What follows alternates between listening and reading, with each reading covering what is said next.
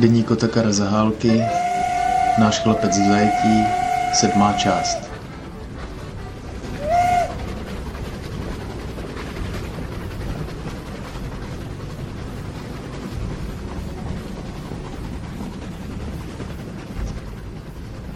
Máme pěkný pokojík.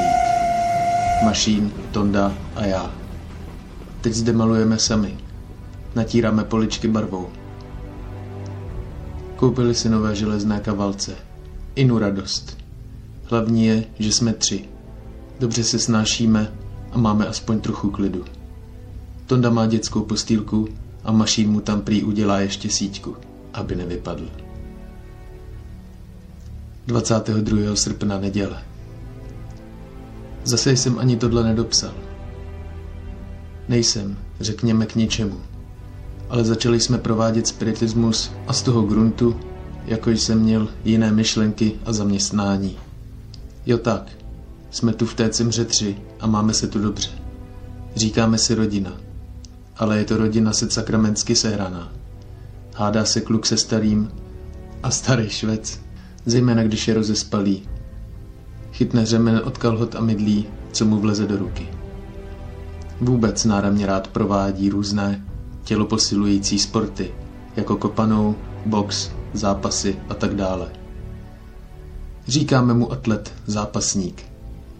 Teď právě mi vyčinil, že takové pitomosti píšu. A vůbec deník psát, to je nesmysl. To prý dělají jen staré tento. Víme? Taky jsem nepsal deník nikdy, jenom párkrát. Ještě jako sekundán o Bertičce. A od té doby nic. Až zase teď. Ale jenom proto, abych mohl doma všem našim vypravovat. V náhledech se tu a tam nekryjeme. Zejména ne v ideálech. Já už tady začínám žít jen tak pro tu přítomnost. Už mě to snění přechází. Snad konečně on má pravdu. Člověk má své přesvědčení a názory a co je to platné, když tu a tam od toho taky uhne. Dostal jsem už tři lístky od Máři. A to mě zase trochu uvedlo do vzpomínek na to, co bylo. Snad je právě to vzpomínání příčinou toho, že nevím sám teď, co chci. Jaký jsem, koho mám rád, koho nenávidím. Chaos a chaos. Chvíli mi doufám, chvíli mi nenávidím vše i sebe. Chvíli zase si dělám různé plány a pak vůbec si z toho nevyberu nic. Teď jsem zase právě v tom stádiu, kdy vzpomínám mimo domov jen a jen na Mářu. Z domu jsem dostal telegram, že je vše v pořádku. No alespoň to. Ale jen jestli zůstane tatíček doma. První jeho lístek došel a v něm zase první slovo. Promiň. Proč? Pan Havle psal, ale hodně cenzura tam přeškrtala. Co asi psal? Ale ty vyklantice, na ty se navzpomínám. Kolikrát jen se mi zdálo, že jsem doma, že jim vypravuji, co se mnou bylo a že se těším na klidný život. A po takovém snu je tuze nemilé probuzení. Čtu Krojcerovu sonátu rusky, ale jde mi to náramně pomalu. Zdá se mi časem, že jsem úžasný pitomeček. Obědy v privátě nám zarazili, bude se stavět kuchyně. Ale kdy se bude stavět, to je po ruském způsobu náramně neurčité. Bude se vařit jen pro Slovany, pro 60 osob. Němci a Maďaři mají kuchyně extra. Ve středu 18. srpna byly narozeniny našeho velečenstva oslaveny návštěvou kostela. Již se zúčastnili z nás jen někteří. Pan major s Němci měl sváteční oběd. Teď ovšem tu u nás už tak pěkně není, jako bývalo. Aféra jde jedna za druhou. Odvedli dva Němce na policii protože nezdravili ruské důstojníky. Výstup našeho díučika Orstreta s kadetem Pišingerem. O něm prý řekl, jak je oficír, že je pitomec. Teď to ovšem zapírá. Onehdy zase jeden pan oberleutnant dal Diučíkovi facku. Rozsuzoval to praporčík a pan oberleutnant dostane prý pětsetku. On tvrdí, že mu tu facku nedal a dva Srby kadeti a ruský soldát zase, že ano. Čert se v tom vyzná. Němci měli radost z německého postupu, dávali to najevo. Jak si hlasitě a kaprál jim řekl, že jsou svině, aby šli do arestu dunět. Inu jedno za druhým.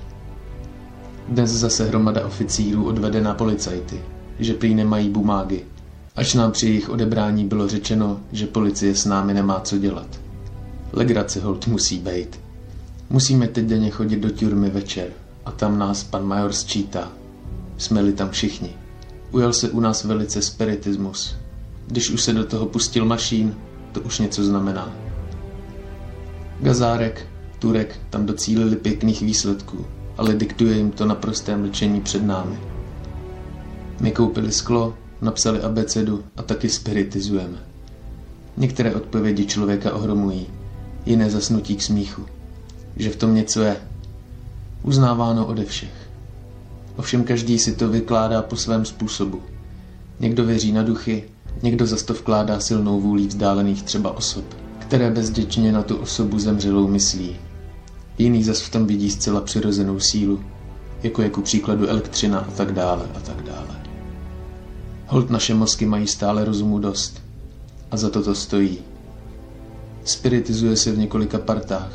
A u mládenců a la Fuxa se tomu říká huntování duchů.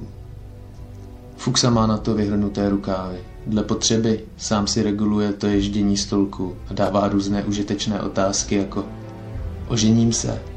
Ano. Budu mít tlustou ženu? Kolik dětí? Je vošoust pitomec? Stojí ty jeho básně za něco? A tak dále. Takovým tedy seriózním způsobem asi se to vede v téhle partě. Duch je často jemně povzbuzuje a napomíná. Tak, sakra, piš. Nehoň se a tak dále. S Fuxou nemluvím, protože bych se musel zbytečně otravovat. Není ani zlý hoch, ale má takovou hubu, která mele od rána do večera a zejména pije ráda chválu na jejího majetníka, inženýra chemie. Kdo mu přijde do cesty, toho začne huntovat. Nikdo ho nezarazí. A to řekne všechno, co ví. Že byl třeba jako malý kluk nemravný. A konec konců končí jeho řeč. To musí každý průměrný inteligent vědět. To má vědět na obecné škole a šlus. Už to huntování došlo tak daleko, že každý před ním utíká. Ale jinak je to hodný kluk. Pardon, pán. Občas čteme ruské slovo a telegramy. Dle postupu německých vojsk se těšíme na brzký konec války. Padla Varšava. Brest-Litevsk bombardován. Riga a tak dále. Duma naproti tomu se usnesla pokračování ve válce až do úplného vítězství jedné nebo druhé strany. Dnes 23. čteme v telegramu, že Itálie vypověděla válku Turecku. Zajímavé jsou předpovědi amerického plukovníka Harrisona o válce, které byly uveřejněny v ruských novinách a Čechoslovákovi. Jsou ale předpovědi odporující nynější situaci a nepravděpodobné. V srpnu má prý býti zaražen postup Německa pro nedostatek klidu. Rumunsko a Bulharsko má vystoupiti. Obležení Terstu a Pulie. Vystoupení Srbů. Září. Všeobecný německý postup na západ. Úžasné ztráty nábojů.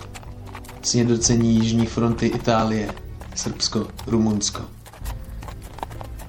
Všeobecný postup proti Rakousku. Pohyb Rusů na obou křídlech. Pád Turecka.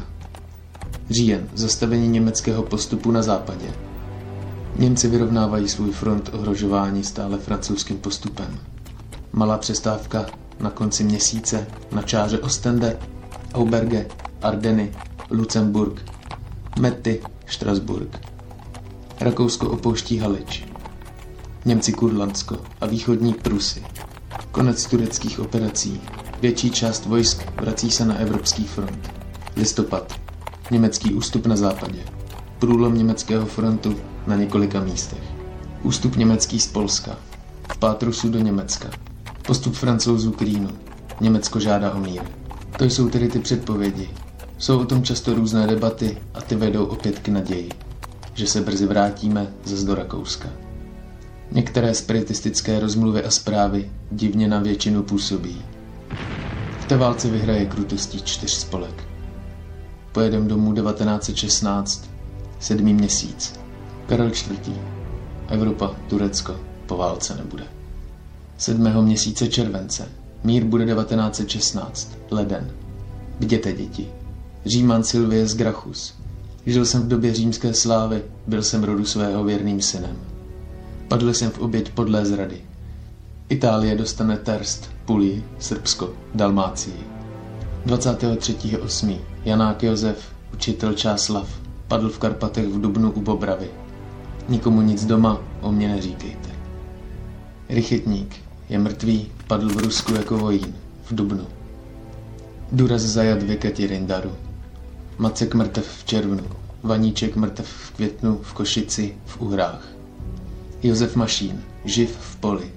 Kuchyňka, řezník, Pardubice. To jsou tak různé divné zprávy, které si píši jen tak pro zajímavost. O Rychetníkovi jsem prvně byl spraven, že je živ, zajet v Amurské oblasti, v místě Arkač, pak zase, že je mrtev. Nemohu tomu věřit a raději nechci. Stále doufám, že se spolu shledáme. Pořád více a více vidím, co byl pro mě Jenda. Co znamená takový přítel. Dej Bože, abychom se shledali. Toník nám tuhle kloudně vyčinil, že prý se při tom spiritismu tu a tam zasmějeme. Že s námi nejde nic vážného dělat a tak dále. Ale ono se to taky řekne. Když se přihlásí starý kuchyňka. Mašín čeká, že je to major a on z něho nakonec vyleze řezník. No tu a tam se přihodí tu ze směšné věci. Celý dům ve znamení spiritismu. Takhle kolem 20. se stále ozývají úryvky rozmluv vzduchy. Dál prosíme zřetelně napsat v řeči české. Nerozumím a najednou zas fuxův hlas. Tak krucinál, pořádně. Nejvíce se to pěstuje v takzvané prdeli. Dnes jsme se tak bavili. Totiž naše cimra. Do čtyř hodin do rána a do půl sedmé jsme nesmyslně debatovali. Tak to u nás teď chodí. Těmi novými aférami se naše stará parta semkla. Snad je to i tím, že už se více známe. A tak ten život je trochu družnější, snesitelnější. Až na to, že tu máme v kuchyni ty nové, moderních názorů pány. Jsem nějaký nesvůj. Potím se na prsou. Četl jsem o jakési jesenské, která ujela do Ameriky. Musím se na to lístkem zeptat. 24. srpna, úterý. No dnes až na ty vzpomínky nebylo celý den nic zvláštního. Do 12 se spalo, ale přišli jsem slečenky sbírat na vystěhovalce, utečence před válkou a zastihli mě v posteli, řekněme na kavalci. Tonda měl už na sobě kalhoty a já, bůh suť jak, ale posadil jsem si alespoň čepici na hlavu. V tom vymistýrungu jsme dělali kavalíry. Večer k nám přišli mládenci, Prágr, Sokol a rakouský lojtnant Španěl Dufek. Ujednali jsme, že budeme cvičit prostná a hovořili o důležitých jiných věcech. Buď a nebo. Jo, potom jsme se pohádali s Tondou. Což se nám stane teď dost často a vesměs pro malicherné věci. Dnes jsme se také měli dozvědět podle závěru ze spiritistických seancí něco o Rumunsku a Americe z novin. No, ničeho. Ráno mě vzbudili na ramě mile už půl desáté. Prý tu mám rekomando dopis a mám dát hned 1,95 rublů, aby se to mohlo vyzvednout. Budou to asi slovníky na dobírku z Kijeva. Odpoledne opět hádka s Tondou. Je to už se sakramenská věc. Zase pro maličkost. Večer debata s týmyš jako včera. Napsaný dopis dívce a pak v zápětí spálen. Syna.